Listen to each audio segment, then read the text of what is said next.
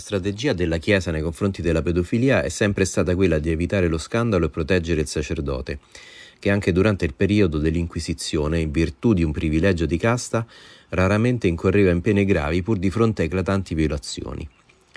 Non si offendano i convinti sostenitori di Papa Bergoglio, ma la sua strategia di denuncia e intransigenza è solo il frutto di un necessario adeguamento alle mutate circostanze, poiché il problema esploso a livello mondiale non è più occultabile dalla Chiesa.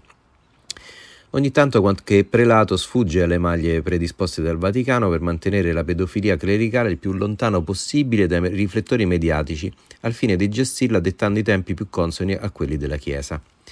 È stato il caso, uno tra tanti, del reverendo americano Richard Bucci, il quale vietò la comunione a chi sosteneva la legge sul diritto all'aborto, giustificando questo divieto così. Non c'è paragone tra pedofilia e aborto. La pedofilia non uccide nessuno, l'aborto lo fa. Premesso che la confusione tra fede e bambino la dice lunga su quanto Bucci avesse chiare le idee, in risposta alla sua affermazione violentissima che riflette una convinzione delirante ancora molto radicata non solo in ambito cattolico purtroppo, ecco cosa ci ha detto la neonatologa e psicoterapeuta Maria Gabriela Gatti. Il pedofilo, dice la dottoressa, è un grave malato mentale, nonostante ciò che afferma la psichiatria americana nel DSM-5 che include la pedofilia tra i disturbi del comportamento sessuale nel gruppo delle parafilie. Giustamente, invece, c'è chi ha definito la violenza sessuale su un minore un omicidio psichico. Questa violenza non, non ha niente di sessuale, la violenza non ha nulla di sessuale, in quanto è un'azione che va contro l'identità, la potenzialità psichica ed evolutiva del bambino. Esso rappresenta quell'identità umana, quella vitalità che il pedofilo ha perduto per vicende personali, dice ancora la dottoressa Gatti.